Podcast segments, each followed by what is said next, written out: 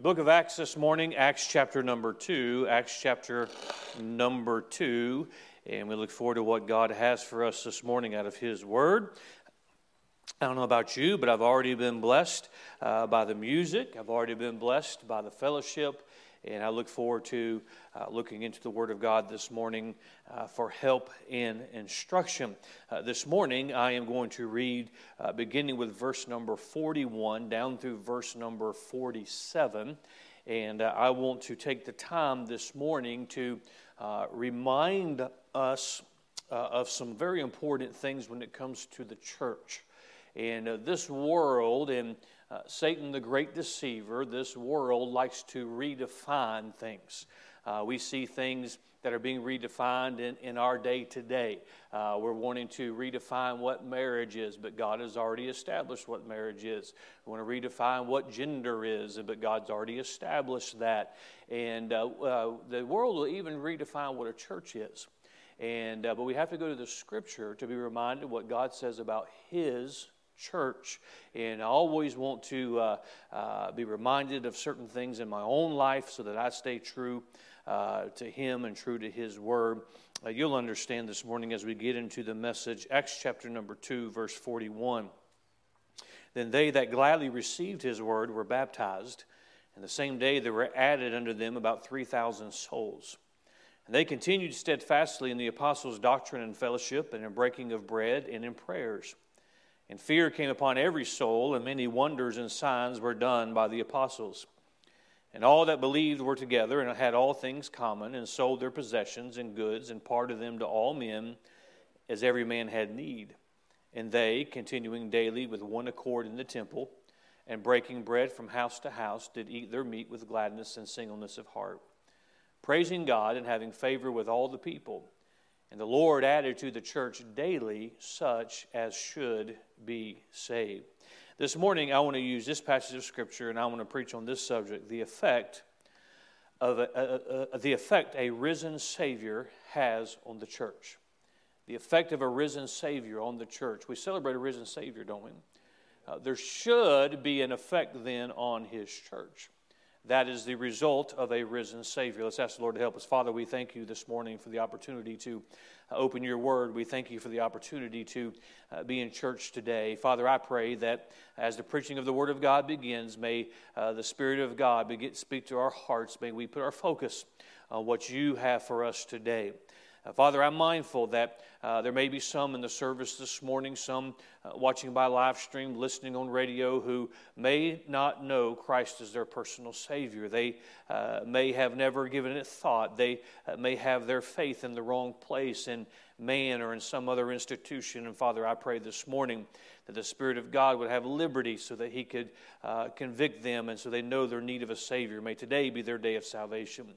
And Father, those of us who have already made that decision and put our faith in Christ, may we be reminded of the importance of the church today. May we be reminded of the effect that uh, Christ being resurrected has on the church this morning. May we play our role, do our part, keep our focus where it should be. We ask this in Christ's name.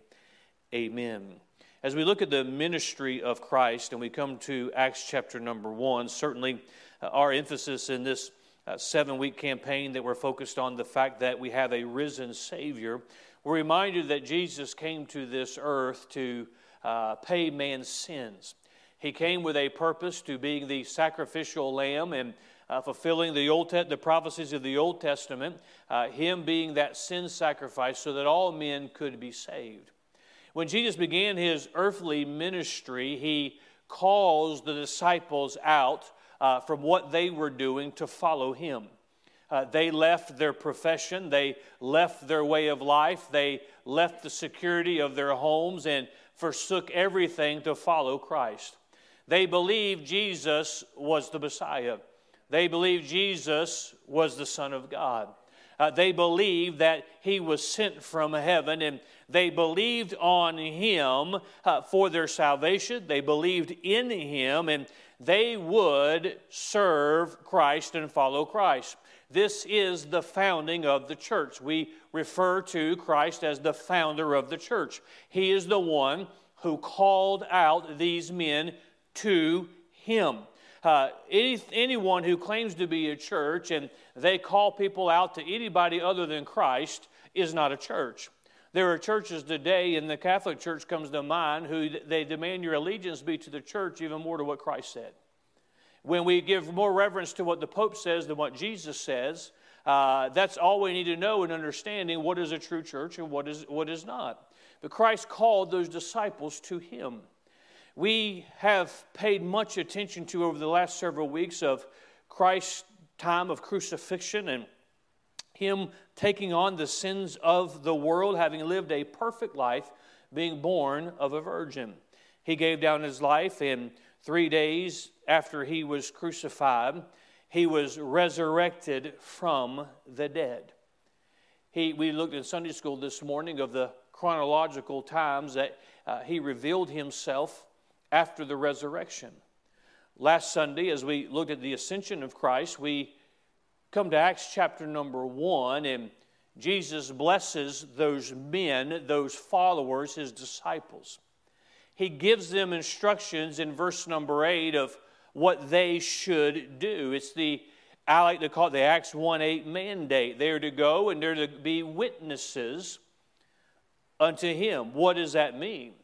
It means go and tell everyone of the death, the burial, the resurrection of the Lord Jesus Christ. That is the gospel. They are to go and preach the gospel. Uh, he also reminds them, and I remind you that is a mandate, that is instructions to the church. He reminds them in Acts 1, verse 8 as well, that they need to wait on the Holy Spirit power. That is the only way they are going to be able to do or fulfill the command that He has given them. Of course, He tells them to go into Jerusalem, Judea, and the uttermost parts of the earth. In Acts chapter number 1, in verses 13 and 14, you find these men, you find them going back to Jerusalem you find them amongst others, and you can take the time to read it as the disciples, and there were others there, and Mary, the mother of Jesus, was there, and other women were there. This is an assembly of God's church. They pray and they get the spirit, they get the power of God on their life and their ministry. And now that the church is empowered to go and do what Jesus has commanded them to do. Everybody follow me? We come to Acts chapter number 2 and verse number 1. And when the day of Pentecost was fully come, there were all with one accord in one place. Peter is going to stand and he is going to preach. And he is going to preach a very pointed message of the resurrection of Christ. Let me draw your attention to verse number 37 of chapter 2. Follow along with me.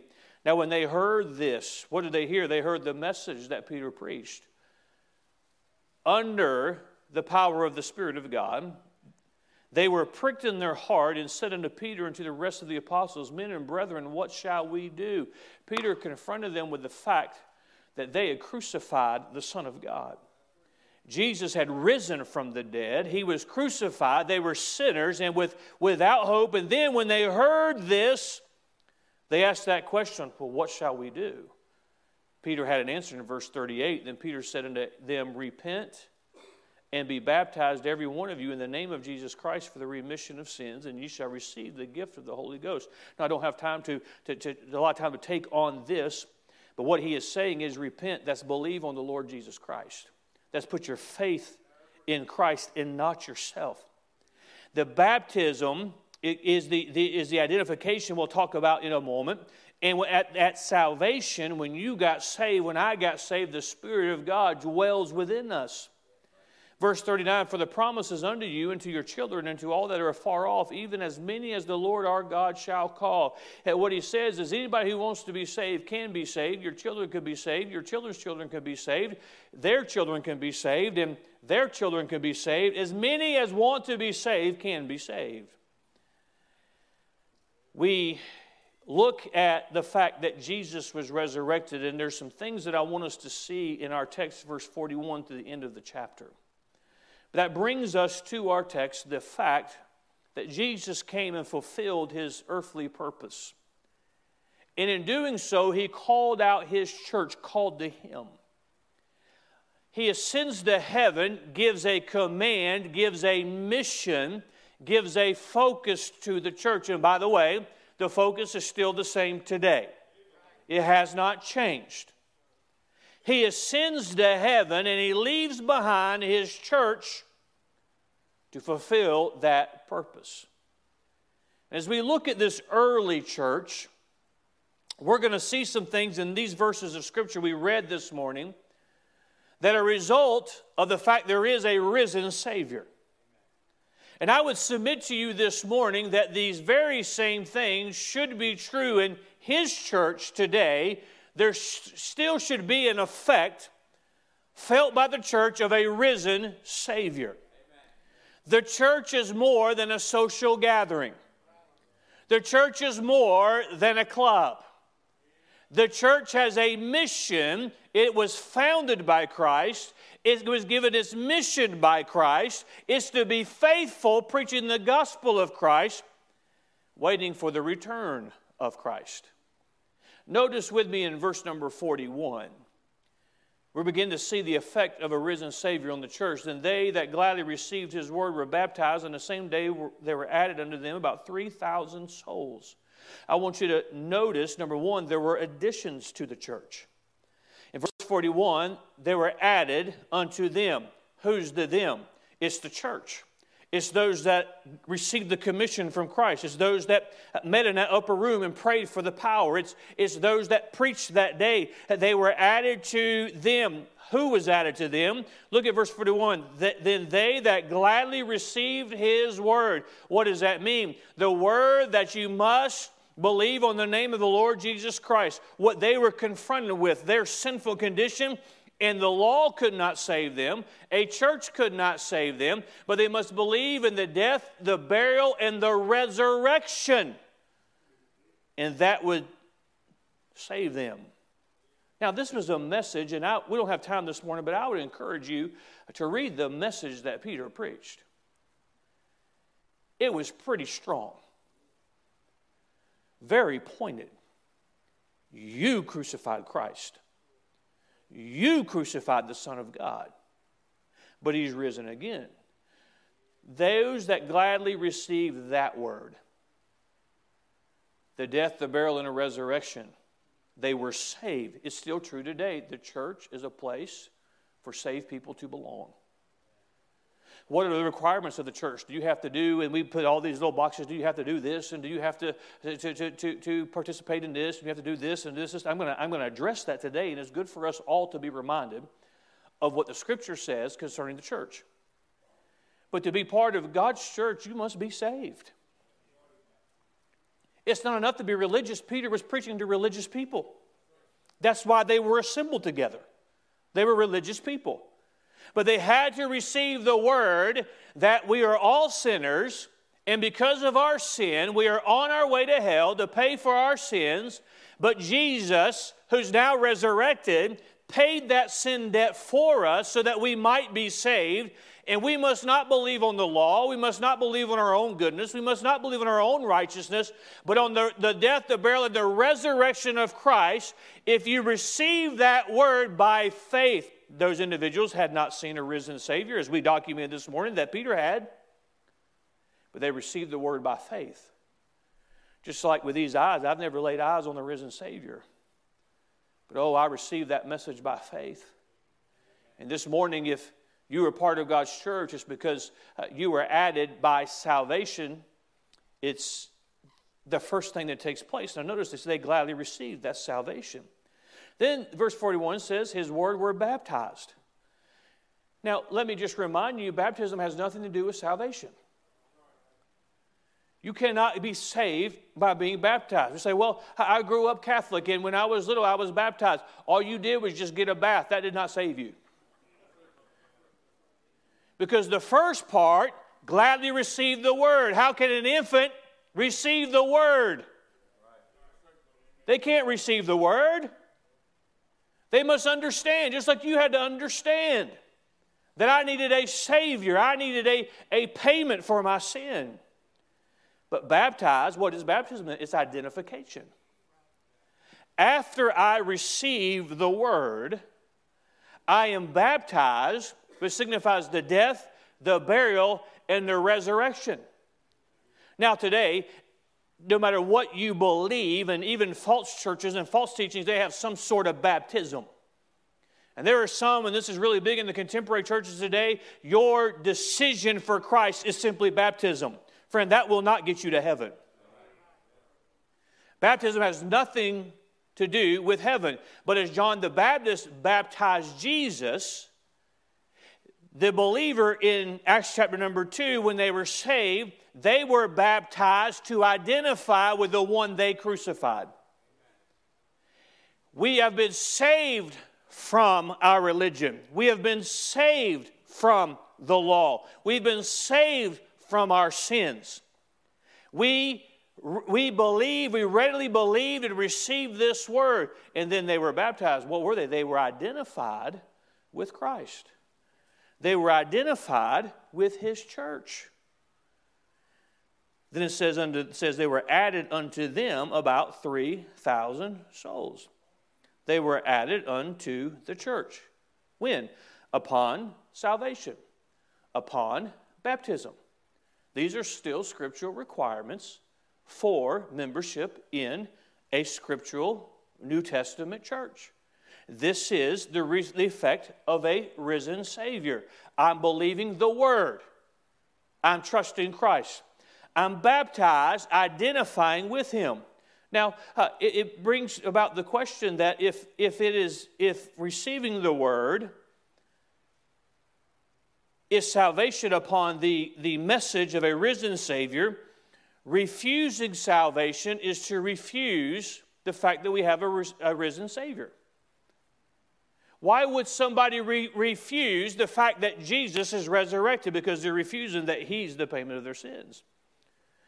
Likewise, at the moment that we trust Christ as our Savior, at the first opportunity, we ought to follow the Lord in believers' baptism. Why? Because it identifies us with Christ, it identifies us with His church. Baptism will not save you. You can get saved and never be baptized, and you'll still be saved. But why would you not identify with Christ?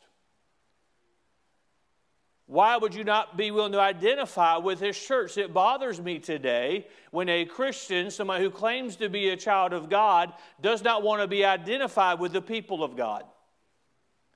These individuals had, had, had, were aware Jesus had been crucified not too long before. The Roman Empire was still in control. They heard the message preached that Christ had been crucified and rose again and they readily believed and trusted Christ. And in that political atmosphere, said, Identify me with the one that they crucified. It bothers me, and you can apply this to whatever political affiliation you want to, when Christians are more ready to identify with Donald Trump than they are Jesus Christ.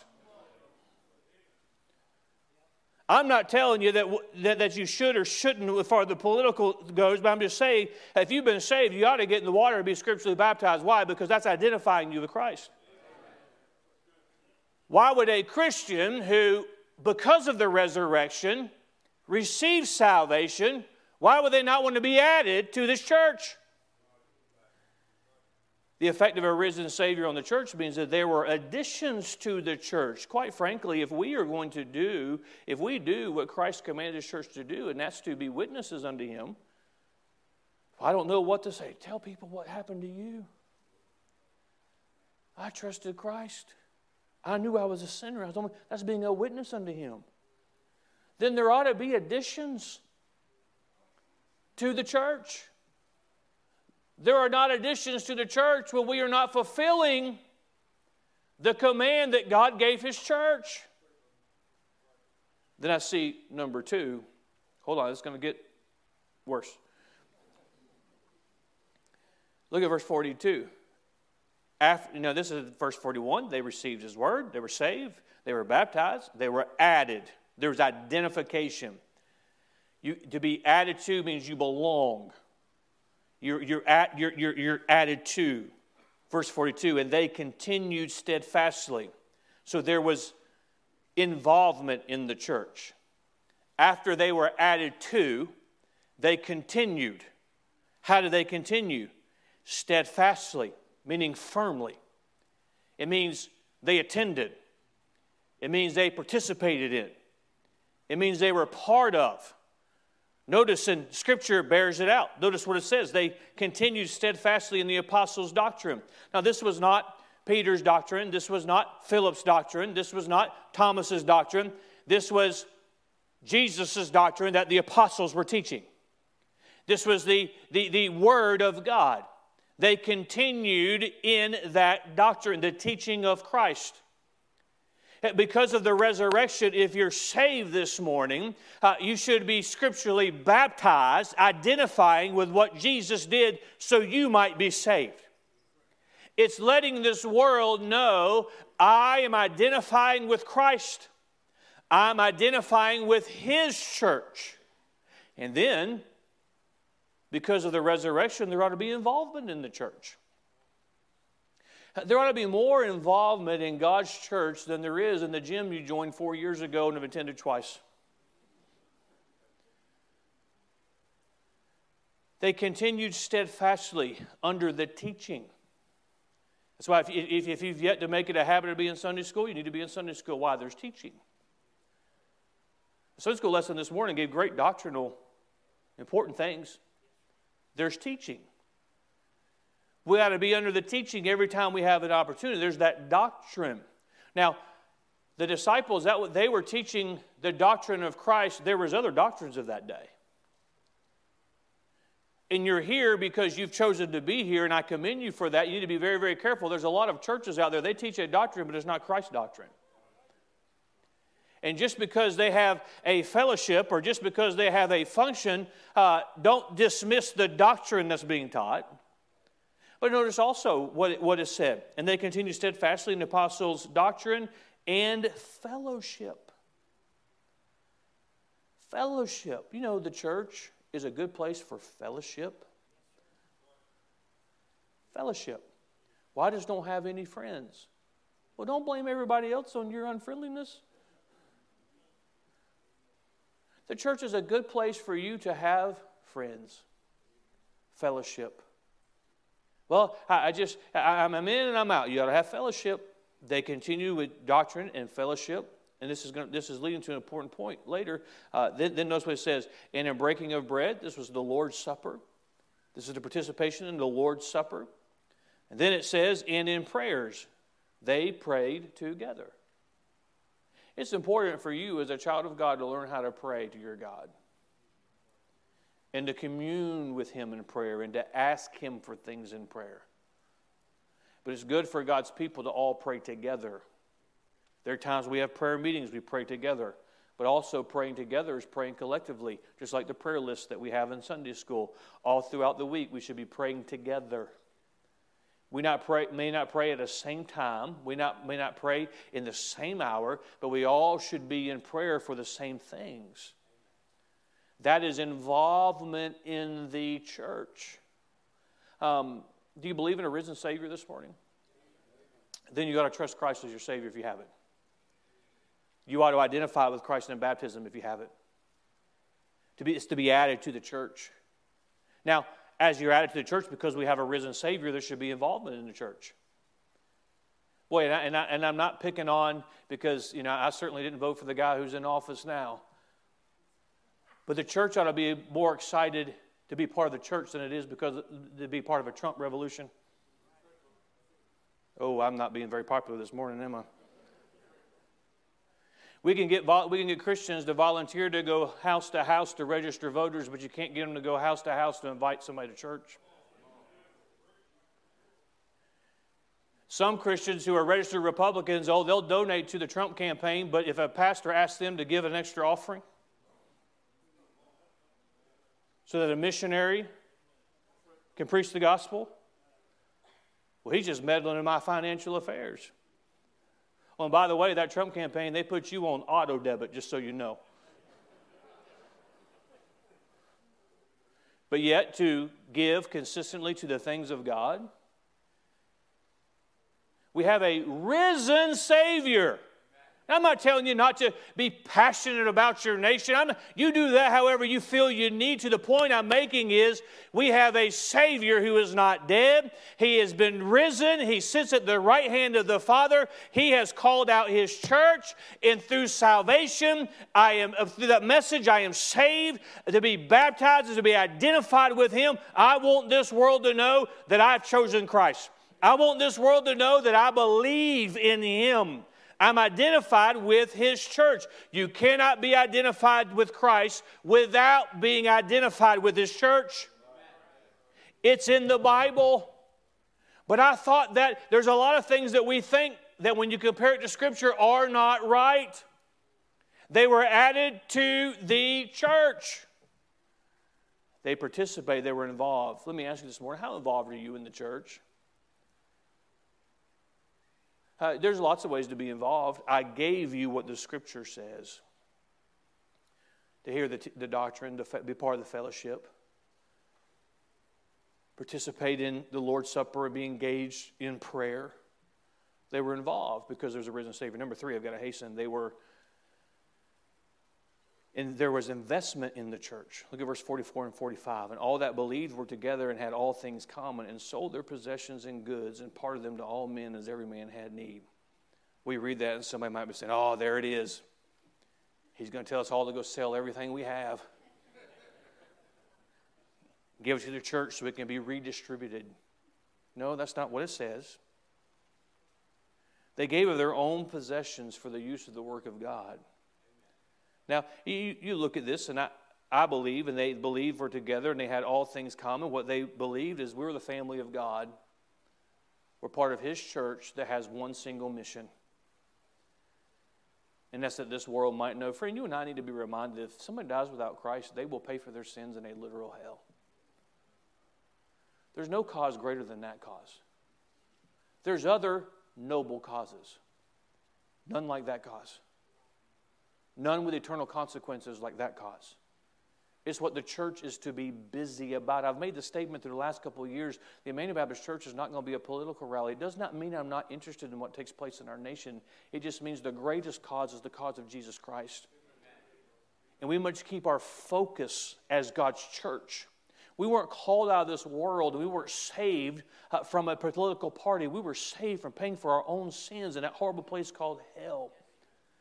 And we, we identify with Christ. Christ is above every other entity and other, every other institution. We identify with Him. I'm involved. Why? Because I'm going to grow in my involvement. You want to grow as a Christian?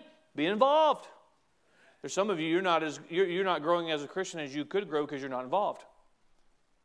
And by the way, Christ designed it this way. You need to be involved in His church. Well, I volunteer at the PTA and I volunteer at this. Wonderful. What about God's church?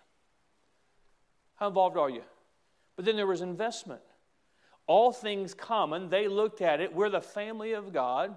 Now, there are things, and if you're the exception to this, we probably need to have another conversation, but there are things you'll probably do for your family that you wouldn't do for somebody else because they're family. Why'd you do that for them? I don't even like them, but they're family. They're family. I mean, I grew up with brothers, and well, we, we could do whatever to each other, but don't let anybody else do to one of them. Why? Because we're family. Well, more so with the family of God. They looked at one another. This is my family. We're the family of God. And notice what it says they did. In verse 45, and sold their possessions and goods. Possessions and goods is not only the, the, the, the things that they had, but the possessions, the property they had. Now, this does not mean they sold everything they had and they all lived as paupers. You know, that's not what it, that's not what it meant. It did not mean that, that Peter was there and, and, and he was on there. He says, for, for 1995, I'll send you another prayer rug and, and then, you know, sell everything you have because we need. And that's not what it was. It was, we got to send forth the gospel. And we have some among us who are sick. We have some among us who are, who are less fortunate. And it's our responsibility to take care of one another. And quite frankly, uh, that is what the church does. The church helps one another. They did not give everything they had to the apostles, but they gave everything they had to the work of God. Why is this important? This is the point I want to make, and I'll get to number four and we'll be done. It showed where their priority was. What would you be willing to do for God? Say, well, I would do anything. Well, your involvement shows if you really would. But your investment. I, I joked when the power flickered out this morning. Well, I didn't joke. Before I could get from there to over there, like eight of you were like, didn't forget to pay the power bill, Pastor.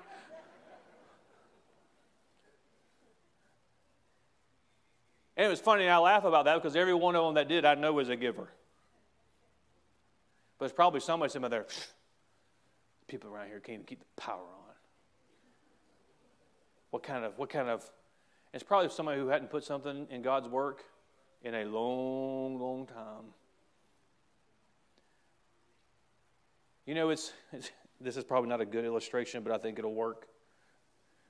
You, you go to a place and you need to use the restroom, and you look at a store, I'm going, it says customers only. All I need to do is use, use the restroom. Well, they jerks. But that's how we treat, isn't that how we treat church, though, sometimes? Well, I want to use the electricity. I want to use the, the programs. I want to use everything. And, Pastor, I want you to be there for me as soon as I need you. I'll text you, I'll call you, I'll email you. I might even show up at your door. That's why I have to move so often. I might even show up at your door.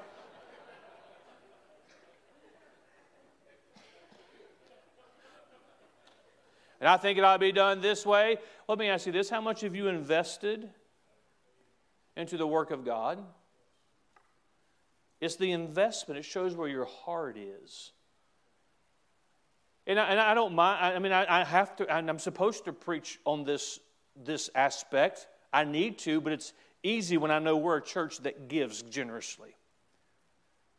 But it's a reminder because we have a risen Savior. We have a home in heaven we're looking forward to. These are just temporary possessions. And if God allows something to come into my, my hands and He impresses upon me to give it to Him, it's His possession anyway. It shows where my heart is.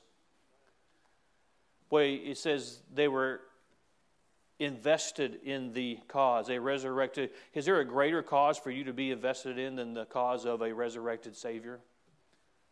I don't think so. So let's run a little checklist real quick, and I'll be very brief in my fourth point. Because there's a resurrected Savior, there is a there ought to be an addition to the church. If you're saved this morning, you ought to be an addition to His church because you are willing to identify with Him and His church. So, if there's a risen Savior, there should be, and we're preaching that message of Christ, there should be continual additions to the church. And if you're here this morning and you've never trusted Christ as your Savior, it's God's will for you to be saved. You need to receive, gladly receive the word and put your faith in Him and be willing to identify with the one who died and paid for your sins. I don't know about you, but if I was in a in, in a crisis and, and maybe I was drowning and, and there was somebody who went out and saved me, or I was caught in a house fire and there was, there was one of those first responders that came and, and rescued me from that fire, I wouldn't act like I didn't know who they were for the rest of my life. I'd be willing to acknowledge them because they saved my life. We're talking about Jesus Christ who, if you're saved, he, he saves you from an eternal damnation of paying for your own sins. Why in the world would we not want to be identified with him? Be identified with his church. And so if we're identified with him, if you're not, this take whatever step you need to today. If you need to trust the Lord, trust the Lord. If you need to be baptized, be baptized, identify with him. Be added to the church. Be involved. Maybe you're added, but you're not involved. You have a risen Savior. There's nobody greater than Christ for us to live our life for. This is the institution that Jesus founded. Man did not found the church, Jesus did. That's why we have to be very careful to operate as Jesus said to operate as His church.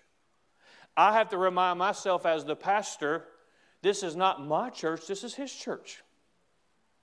While I'm the under shepherd, it is my responsibility, it's my heart's desire to help care for you. He is the great shepherd. We belong to Him. But how involved are we? Number three, are we investing in His church? If we all invested our time, our money, our prayers, will you think it would benefit the church? See, we could, we could turn this nation around just like this. You mean if we had a special election? No, no, no.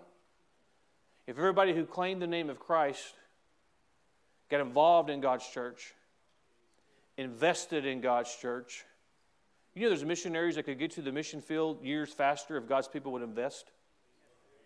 There's people who could be reaching their own communities if God's people would invest. Just a reminder for us, you ought to be investing. We say, well, I know all these. Okay, let me use this illustration, and I'll get to point number four next week maybe.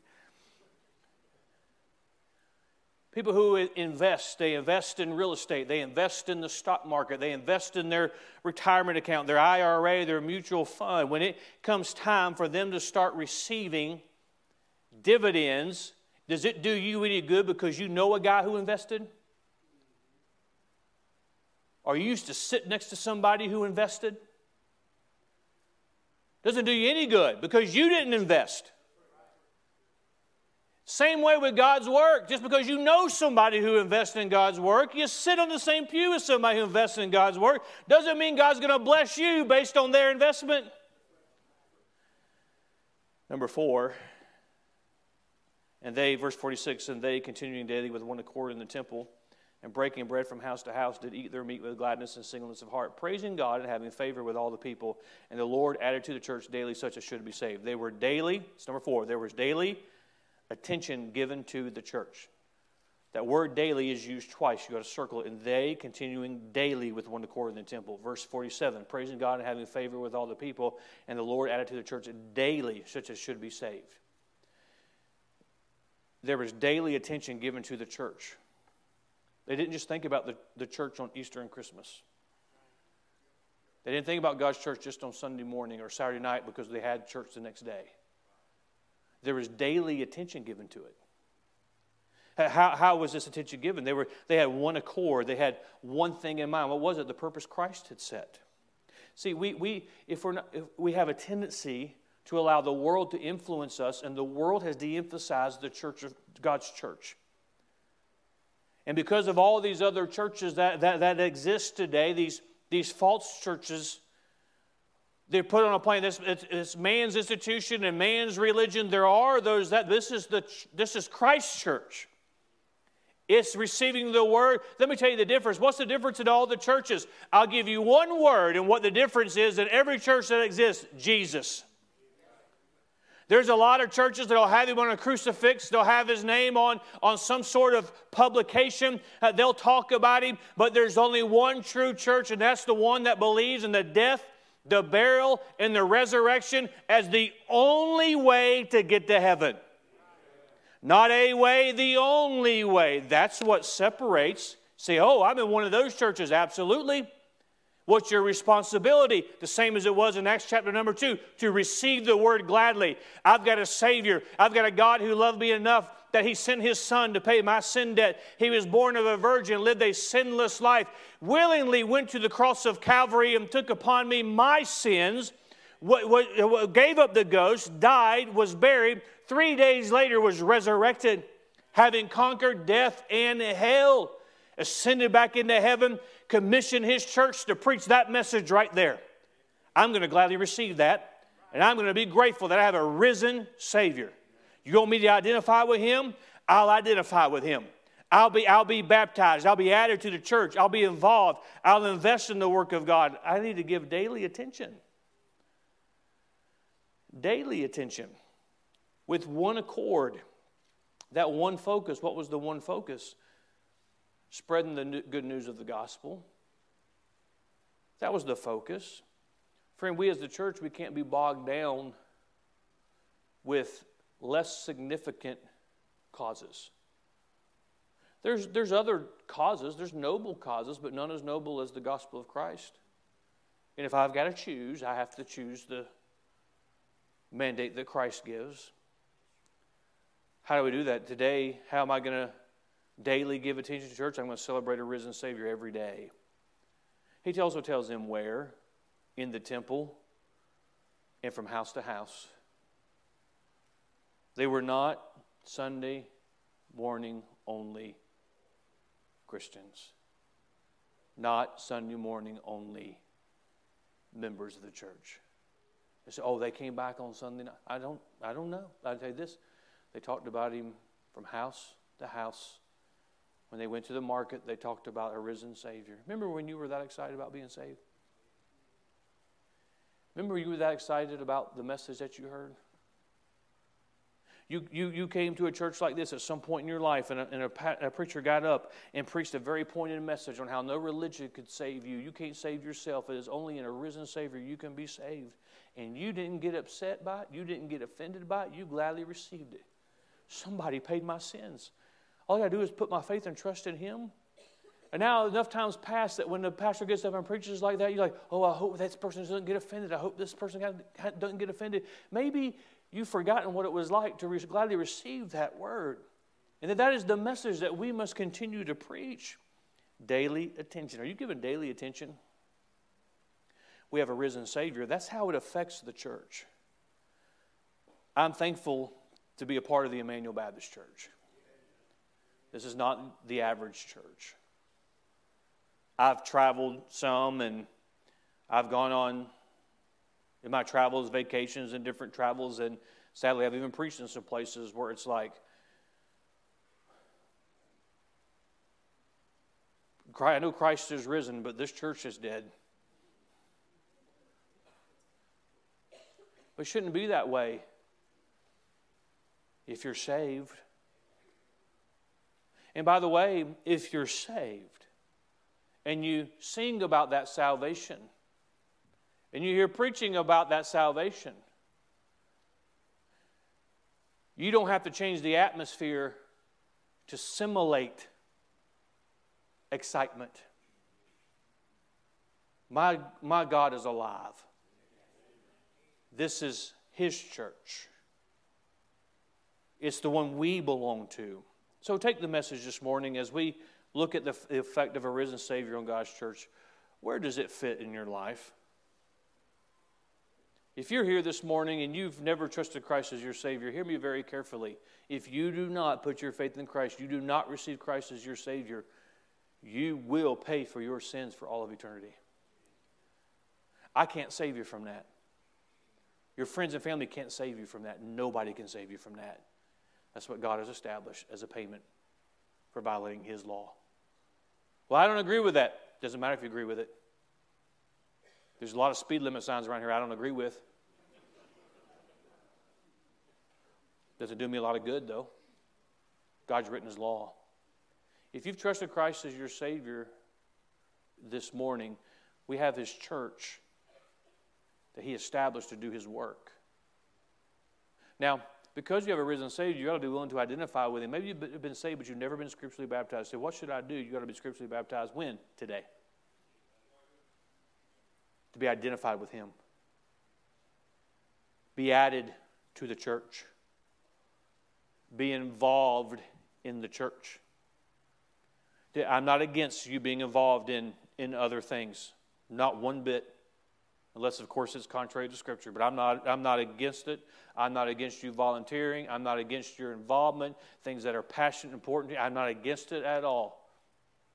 But you should not be more involved in anything that, than you are in God's church. Because you have a resurrected Savior, it's His church. Are you involved in it? How about investing? You know, when you speak to somebody else, you're investing in this church. You know, when you're friendly to somebody else, you're investing in this church. Why? Because you're investing in people. But certainly, when an offering plate is passed, you're investing. When you take time to pray for the pastor, to pray for the people, to pray for the work of God to go forward, you're investing in his church. Invest in his church. And then, as we think about all of these things and the investment of His church, the involvement of His church, then how are we giving it attention daily? Daily. You got to give attention to the things of God daily. Father, help us this morning as we consider these truths.